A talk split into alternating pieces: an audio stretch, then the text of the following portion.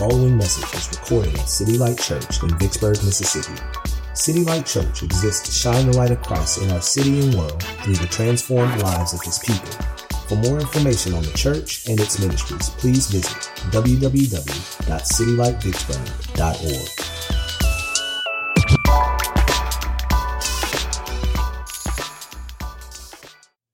Today's sermon text will be coming from John 5, verse 18 through 29. This was why the Jews were seeking all the more to kill him, because not only was he breaking the Sabbath, but he was even calling God his own Father, making himself equal with God.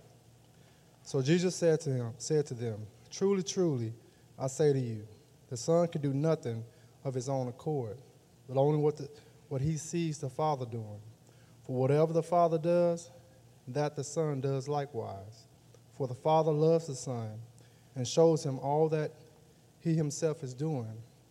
And greater works than these will he show him, so that you may marvel. For as the Father raises the dead and gives them life, so also the Son gives life to whom he will. The Father judges no one, but has given all judgment to the Son, that all may honor the Son, just as they honor the Father. Whoever does not honor, the Son does not honor the Father who sent him. Truly, truly, I say to you, whoever hears my word and believes him who sent me has eternal life. He does not come into judgment, but has passed from death to life. Truly, truly, I say to you, an hour is coming and is now here when the dead will hear the voice of the Son of God, and those who hear will live.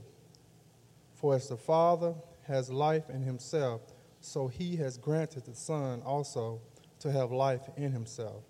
And he has given him authority to execute judgment, because he is the Son of Man. Do not marvel at this, for, the, for an hour is coming when all who are in the tombs will hear his voice and come out. Those who have done good to the resurrection of life, and those who have done evil to the res- resurrection of judgment. All right, how y'all doing? Good. Good to see everybody. Glad for, uh, for you guys to join us this morning. I want to talk to you guys a little bit about um, Jesus, as we always do, but I want to ask the question who is he? Who is Jesus? In particular, who is Jesus in relationship to God the Father? Who is Jesus in light of God the Father? Um, it's an important question because, again, as you heard me mention in prayer, one of the foundations and pillars of the Christian faith is that we believe that God is triune in his nature. We talk about God and we speak of God as being the Trinity, right? Father, Son, and Spirit. We just sung about that God. The Godhead, three in one Father, Spirit, Son. And so the question is how does the Son relate to the Father? Because there's sometimes, and sometimes thinking about the triune nature of God, people kind of get things muddied up and they get twisted up and they begin to see the Son in a light that maybe he shouldn't be seen in, right? But we want to ask, we want to answer the question, who is Jesus, by looking at Jesus' words as he speaks to us about his own relationship with God the Father. He has thoughts about his relationship with the Father. And those thoughts are very controversial to the group of people that he's speaking to in this text. Last week we talked about the Sabbath. We talked about this idea of, of, of this, or, or rather, we talked about this story of a man who goes to a pool after having been sick for 38 years, or, or not ill, but disabled for 38 years. And this man is taken to this pool because every single uh, time that they get an opportunity, they go to this pool in hopes that the angel of God will pass through the pool and stir the waters. And as, they, and as the angel of God passes through and stirs the waters, then somebody gets healed. And so this man has been showing up for a long time in hopes that he might get healed. And it happens to be Sabbath day in which he is there, again, hoping that he might get healed. And yet he's been there a while and he's not healed. And Jesus comes along. And with very little faith on demonstration from the man, Jesus says, Get up, Go. Take up your bed. Walk. The man rises and he leaves. But when he rises, he does a big no no in the life of ancient Judaism. And that is, is that he picks up his bed, he takes his mat, and he leaves. On the Sabbath, the Judaism faith said that you weren't supposed to carry anything. Even if you happen to be getting healed from a 38 year old disability and you just happen to have your mat with you because you was laying on your mat because you couldn't do anything else but lay on it, you still aren't supposed to pick up anything.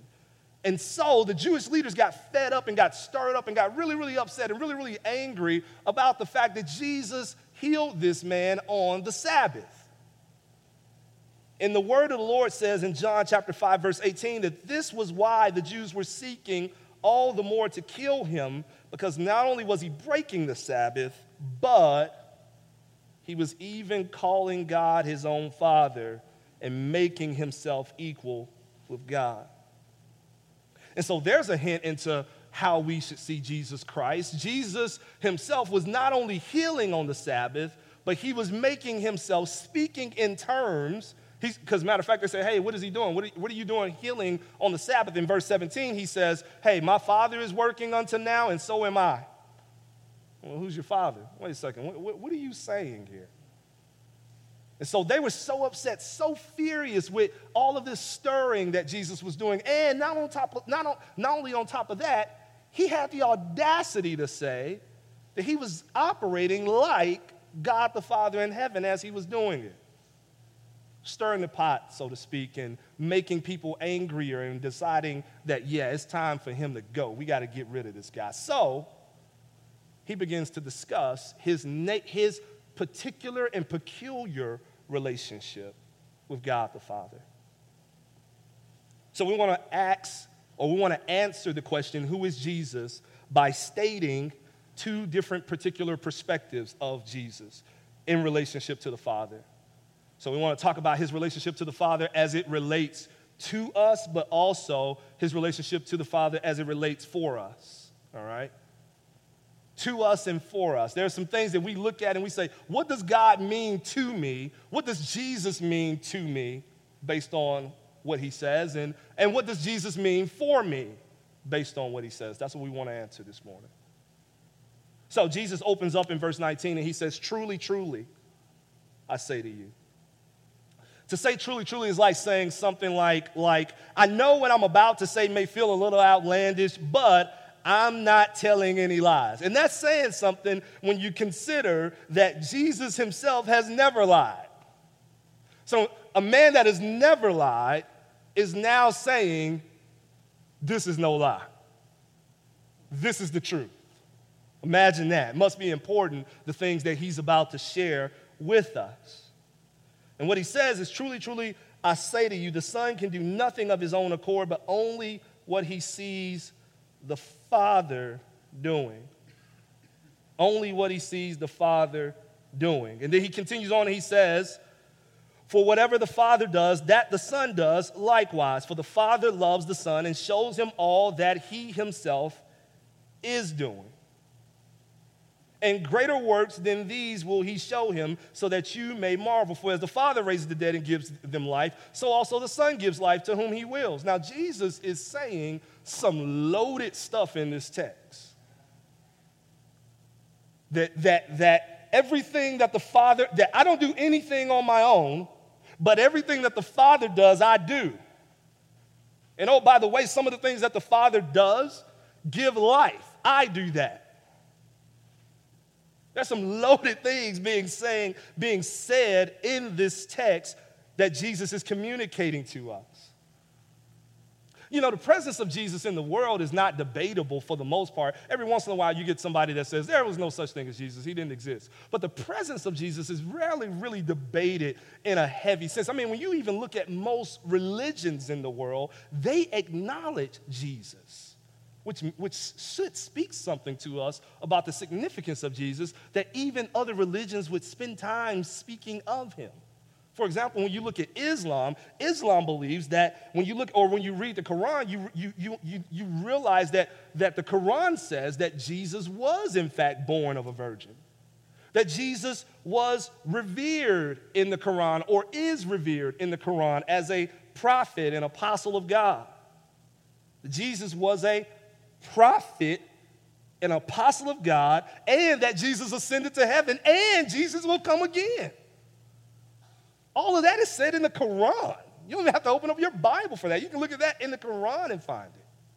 But not only is, is the Quran speaking of Jesus in these terms, you know, Islam, the Islamic faith, but, but Judaism, uh, not as much modern, but certainly the ancient Judaism had a great fondness for, for Jesus and his, they acknowledged his miracles. And not only did they acknowledge his miracles, they acknowledged that he was in fact Mary's son and that he was in fact crucified on a cross. Hinduism believes that Jesus was a holy man and a, and a wise teacher. Buddhists greatly respect Jesus' teachings and believe he was an enlightened man and a wise teacher. And so there are a lot of people that have great fondness for Jesus. That's not what separates Jesus, or that's not what makes Jesus debatable. What makes Jesus debatable is what we're reading in this text. The fact that he says that I'm, I'm not just a teacher here, right? I'm not just enlightened, but I'm actually in fellowship with the Father in such a way that you, you, you can go ahead and say that we're equal. Does that make sense? Now, here's the interesting thing about the other religions is that the other religions acknowledge Jesus because they have to, right? It's hard to escape his presence throughout history. But they struggle with that acknowledgement because they say, yes, he was a prophet, or yes, he was a good man, or yes, he was an enlightened one. And C.S. Lewis uh, has always come up with a popular, a popular way of phrasing this, which some of you guys may be familiar with. They said, you can't, you know, C.S. Lewis rather, he says that you can't embrace him as being good or as being truthful as a prophet and then just completely disregard the fact that he was putting himself on par with God and say, well, that part doesn't, that part doesn't count right? What do you mean it doesn't count? Was he a prophet or not? Did he speak the truth about God or not? Was he a good man? Was he a wise man? Was he, was he enlightened or not? What, what, what are you saying?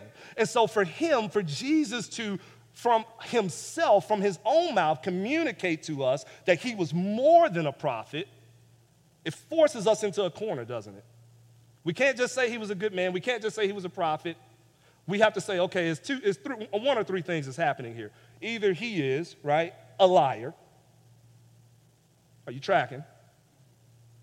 Because I can't, I can't take all of this for credit. Uh, I can't take all of this at face value, and then this other stuff that he's saying over here I discount. So either he's a liar, or he's a lunatic, he's just crazy, or C.S. Lewis concludes that he must be Lord.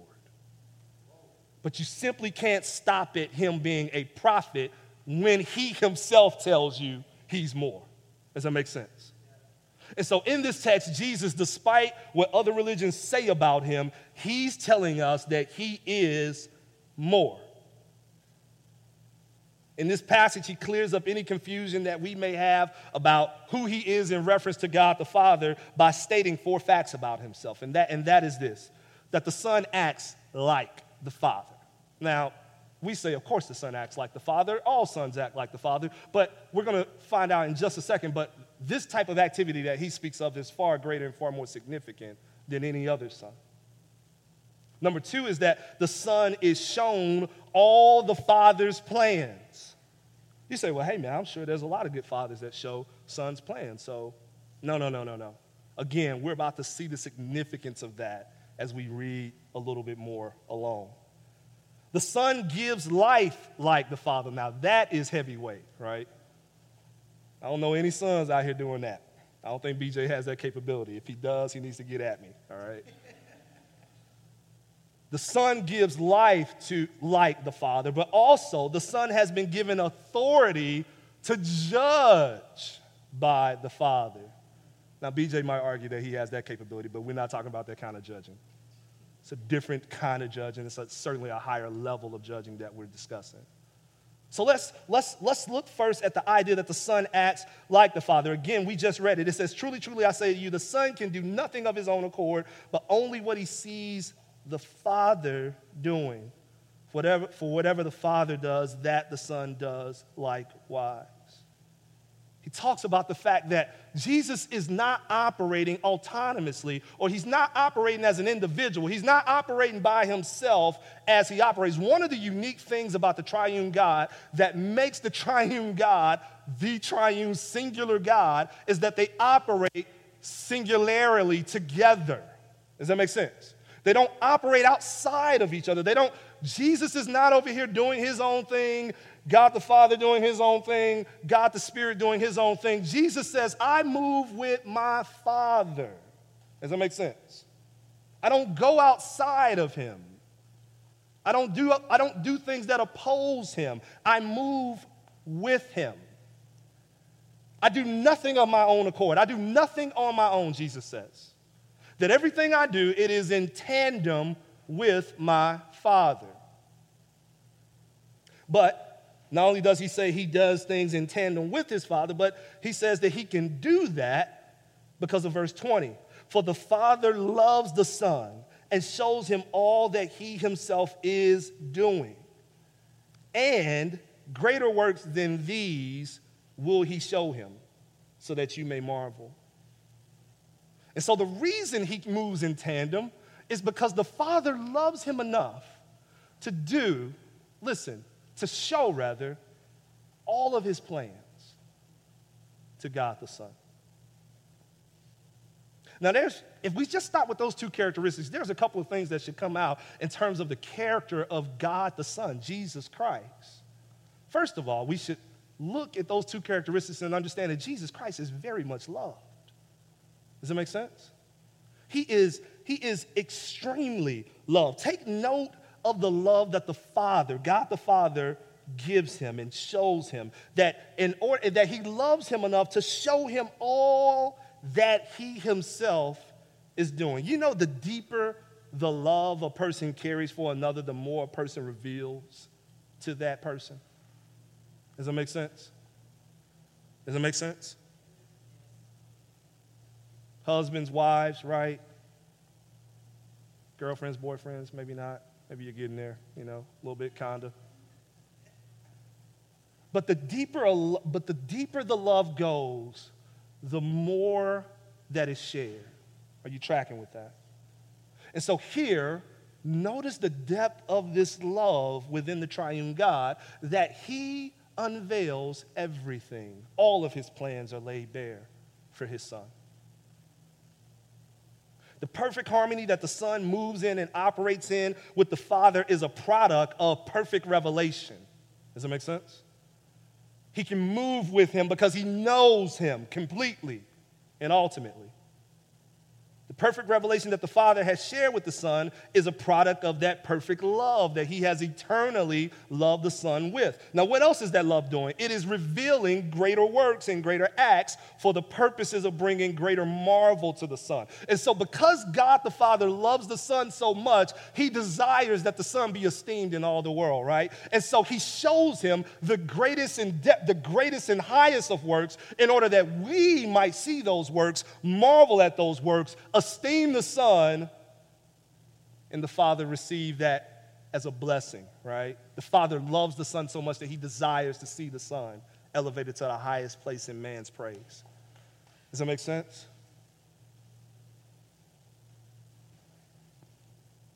The Father desires for the Son to shine. He desires for, for you and for me and for the, for the entire world to marvel at the Son. This love that the Father carries for the Son seeks to see him high and lifted up. So that's love. That's a characteristic that comes out of this that Jesus is deeply loved as we look at how he relates back to the Father. But also, as we look at how he relates back to the Father, we see that Jesus carries immense glory, that Jesus operates with immense glory and power. I mean, the love is very impressive, but we can't lose sight of the glory that he is operating in. And what I mean by that is this He says this I can do nothing of my own accord, but only what I see the Father doing. For whatever the Father does, that the Son does likewise. Let's talk a little bit. Any fans of Michael Jordan? Anybody? Oh, yeah. Michael Jordan had kids, right? So, no shot. Basketball players do that. So, Michael Jordan had kids. And one of those kids was, I think might be, I'm not sure if he was Michael Jordan. I'm not sure if that was his name. But he happened to play basketball. Anybody, anybody, anybody ever seen Michael Jordan's son play basketball? Now, there's a reason why. Michael Jordan's son played college ball. He never got to the pros. Now, Michael Jordan, Daddy Jordan, I'm sure, spent hours and hours with his son. I'm sure Daddy Jordan showed, showed his son all of his games.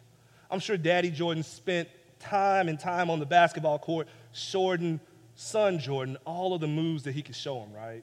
Teaching him everything. Everything he knows, unveiling it out of love for this son. Right? Let me show you that fadeaway, right? No, no, no, no, no, no, Junior. I put when I when I dunk, I put my tongue on the left hand side of my, my face, not the right hand side. And I, I'm sure he showed him everything, right? Junior never got past college. Was it because the father didn't reveal it, or it because that the son just didn't have the ability to accomplish what the father revealed? Junior, no matter how much the father revealed to Junior his skill set, Junior still had to have the ability to operate in the same way and in the same manner as his father. Does that make sense? And so, what's magnificent about Jesus is not simply that Jesus is receiving a love that unveils all of the Father's plans. What's magnificent about Jesus is that all of the Father's plans, as He unveils them, Jesus actually can accomplish them.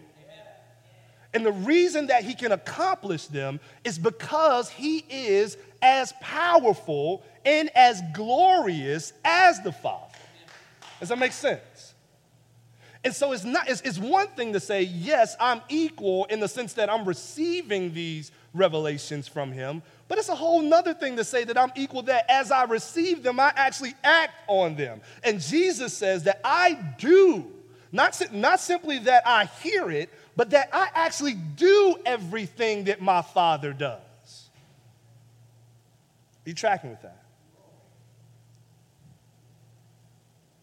So, so when he says the Father raises the dead and gives life, he says in verse 21, he then follows up with what? The Son also does what? Raise the dead and gives life to whomever he wills. In other words, whoever I decide. Why? Because my power and glory is on par with my Father.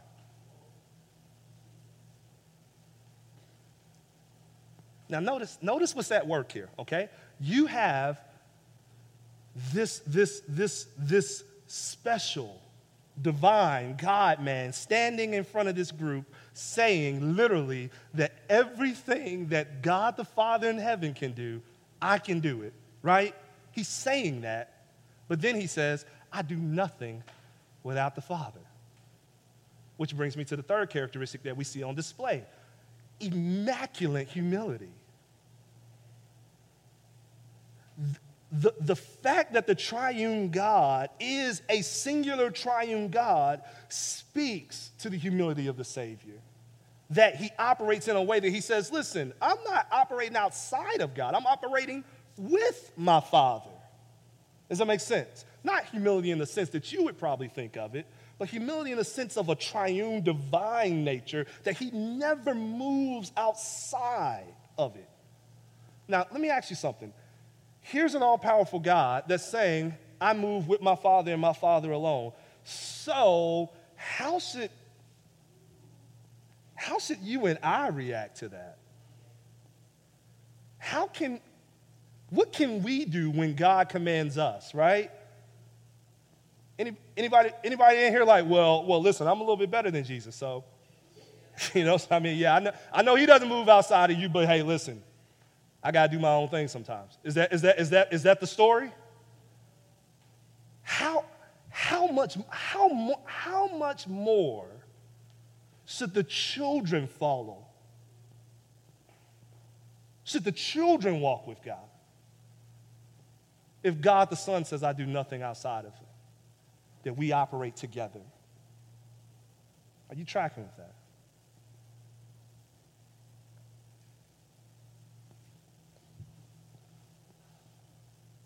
Who operates with this kind of power and yet says that I do nothing outside of? Who operates like that?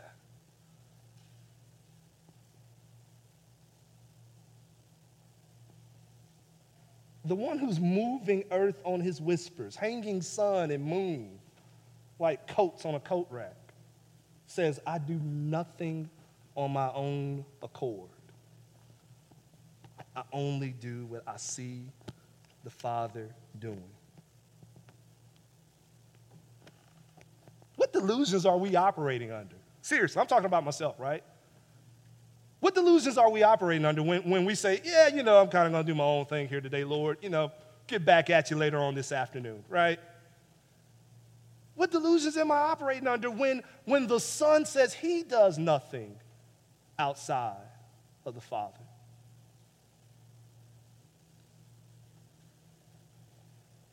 The Son's commitment to not do anything of his own accord is not a reflection of his ability, but a reflection of his love for the Father because they enjoy perfect fellowship. And so, as our fellowship deepens with God, so does our obedience, doesn't it? As our fellowship deepens with God, so does our commitment to walk along with Him and not walk outside of Him. And we see that, we see that emulated for us even in the Godhead. Even in a co equal relationship, we see it demonstrated for us.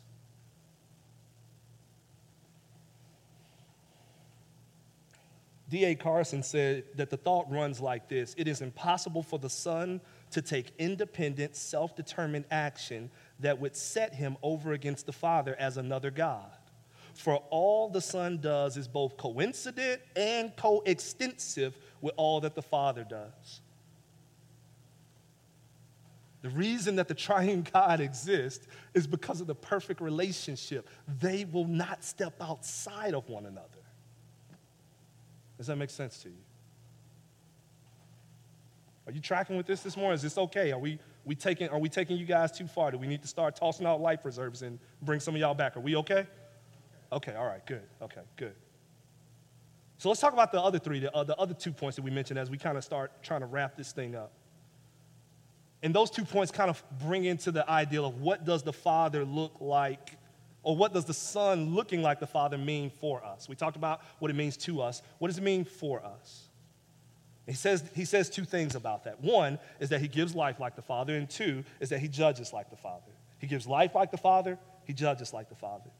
Verse 25, look with me. Truly, truly, I say to you, an hour is coming and is now here when the Son, when the dead rather, will hear the voice of the Son of God, and those who hear will live. For as the Father has life in himself, so has the Son, or so, has, so he has granted the Son also to have life in himself. So the first thing is that he gives life like the Father. He gives life like the Father. He gives life in a physical sense like the Father. Colossians tells us that all of life is literally sustained in Christ is kept in Christ, that the create that creation itself is established through Christ. But then we see in, in, the, in the Gospels literally just instances of him just literally giving life back to people with no life. He comes to Lazarus after, after a few days, and they're like, Man, Jesus, you should have got here earlier, man. I know you would have saved him. Right? Jesus, like, what you talking about? Lazarus, get out of here. Save him now, right? I mean, what are you talking about? Lazarus, come forth. They said, Jesus, man, you know, my baby, man, oh man, I wish you, wish you could have got here, man. She's sick and she died. Man, Jesus like, dead? That's just sleep to me. Come on, baby girl, wake up. These are all paraphrases, by the way. Don't look for them in the Gospels. All right. the, the, the, the, the third one, the third one, literally, he talks about himself in John chapter 10. He says, No one takes my life from me. No one takes my life from me. What are you talking about, Jesus? No one takes my life from me. Jesus, what do you mean? I give my life. Okay, a lot of people give their life. And I pick my own life back up. What? That's Jesus. That's Jesus himself says, that, listen, I give life to everyone. Even my own life is in my hands. And so when the Father says that, that He is the giver of life, we know that, that, that, that Jesus is on par with the Father in the sense that He can give life in the same measure. But not only does he give life in the physical, right? Right? But he gives life in the spiritual as well. He says that I am what? The resurrection. Meaning that that the life to come, the life that we all need and that the life the life that we all crave, the life after this life, Jesus himself is the author of and the giver of. What does Jesus mean for us? He means that in if we connect, if we submit, if we give our lives, if we, by faith and repentance, commit ourselves to Him, that He gives us life like the Father. As a matter of fact, the Father has given in Christ the life that only comes through Christ. So, in other words, what I'm saying is that the Father does not give life absent of the Son. Does that make sense? That the relationship, that, that the love that he desires that the uh, son be showered with, and the honor that he desires that the son be showered with, and the marvel that he desires the world to see with the son, communicate or allows for him to say, Listen, you can't come to me without coming through him. It's only through him that you will have life so I have ordained it. And so the Son gives physical life, but the Son gives spiritual life. But then in verse 27, it says, And he has given him authority to execute judgment because he is the Son of Man. Do not marvel at this one. Hour is coming when all who are in the tombs will hear his voice and come out, those who have done good to the resurrection of life, and those who have done evil to the resurrection of judgment. So, he gives the Son, or in the Son, he entrusts to be giver of life, but also in the Son, he entrusts to be judge. You see what's happening in this text? In other words, what does the relationship of Christ to his Father mean for us? It means that in his hands are literally life and death for us that he is the giver of life and he is judge. You say, Judge? That's odd to our modern ears, right? Who talks about Jesus as judge in this time and uh, this day and time, right? One of the things, if you ever do a survey of the Bible, one of the things you will notice is that hell, when it's mentioned, it is mentioned no greater than it is mentioned from the word or from the mouth of Jesus himself. No one speaks of hell more than Jesus does. When Jesus comes back, right? Jesus is not coming back based on some of the caricatures that we've seen, you know, and and and storybooks and things of that nature, where there's like a, you know, like a Jesus that's coming through and he's kind of tiptoeing through tulips and tossing out butterflies as he as he kind of pierces through the clouds. No, Jesus is coming back. The Bible says that he's riding a white horse and that sword is coming. I mean, he's literally coming out of his mouth. I mean, he's tatted down. I mean, he is coming with vengeance that, that He is not only Lord, Savior, giver of life, but He is also judge. That he's coming back to right the wrongs that, that sin has created. That he's coming back to re- uh, establish or reestablish the justice that was intended all the way back in Genesis 1 and 2. He's not coming back simply light handed, he's coming back heavy handed. And he says that the Father has given me that authority. And so, and so what, do you, what, what, what does it mean? It means this. An hour is coming when all who are in the tombs will hear his voice and come out, those who have done good to the resurrection of life, those who have done evil to the resurrection of judgment. Now, let's ask, ask a question that we need to have answered. Does this mean that we're saved by works? Because it sounds like we're, everybody that does good, they go to heaven, right? Life. Everybody that does bad, they're judged, eternal damnation, and hell. What does that mean? Well, look back a few verses. Verse 24, it says this Truly, truly, I say to you, whoever hears my words and believes him who sent me has eternal life. He does not come into judgment, but has passed from death to life. Do you see that? In other words, there's the gospel, right? So, here's how we make sense of that last verse that we just read that says, Those that do good, resurrection of life, those that do evil, judgment. The gospel itself, when truly believed upon, does bring about transformation in people, right? It doesn't mean that you're saved by works, but it means that works come with your salvation. You tracking with that? Good comes with your salvation. You begin to desire good in salvation you seek to honor Christ in your salvation. And so, it's not simply that we're talking about perfect people go to heaven, imperfect people go to hell. That's not what we're saying. He's saying that as the gospel is embraced, as the words that, that, that, that I have shared, as they are embraced, which are the gospel, and people believe upon those words and believe upon me, then along with that belief comes a new heart. Along with that belief comes transformation. Along with that belief comes a spirit, the Spirit of God dwelling on the inside of us, challenging our walks, challenging our ways, challenging our actions, and renewing us slowly but surely, perfecting us in the image and likeness of God. That's what that means doesn't mean that there'll be perfect people, perfect people floating off into the clouds into heaven. It means that there'll be people that have a true, true faith in Christ that has kept and sustained them throughout this life in preparation for the eternal life. Does that make sense?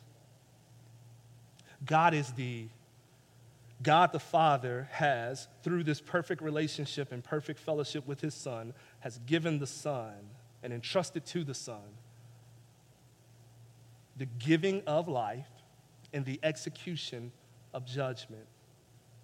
And those two things mean everything to you and I. It's, it's, it's for that reason that we cannot we cannot live this life thinking that we're going to go outside of the Son to see anything related to eternity. In the Son is judgment, and in the Son is life. We must go through the Son in order to receive life. And so, who is Jesus?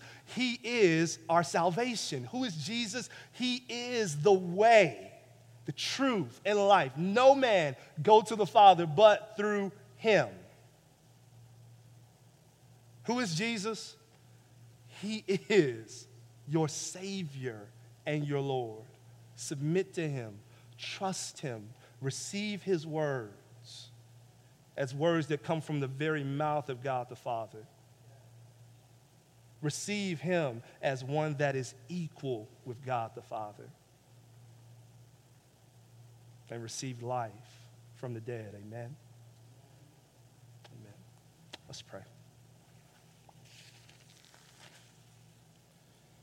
God, we love you and thank you and give you praise and glory and honor for this day. We ask that you would teach us what it means to walk with you and teach us, Lord God, more and more what it means to trust you as Lord and as Savior, trust your Son as Lord and Savior. We thank you for the relationship that's reflected in the Godhead. We thank you for the love that we see. We thank you for the glory that we see. We thank you, Lord God, that even in co equality, Lord God, that the relationship operates perfectly because no one operates outside of themselves, but they operate in tandem God, Spirit, and Son. Father, we pray and ask that if there be any in this room this morning that do not know you, that, Father, they would come to a saving knowledge of Jesus Christ, that they would realize, Lord God, that Christ has died for them, that their sins have been placed on the cross, and that all that would, that would seek life and all that would have life must come through Jesus Christ by trusting Him with their life and turning from their life of sin. Lord, we thank you and we give you praise and we give you glory and we give you honor. It's in your Son's name we pray.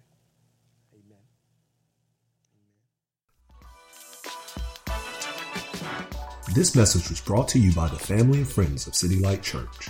For church worship times, directions, support opportunities, or other ministry information, please visit www.citylightvicksburg.org.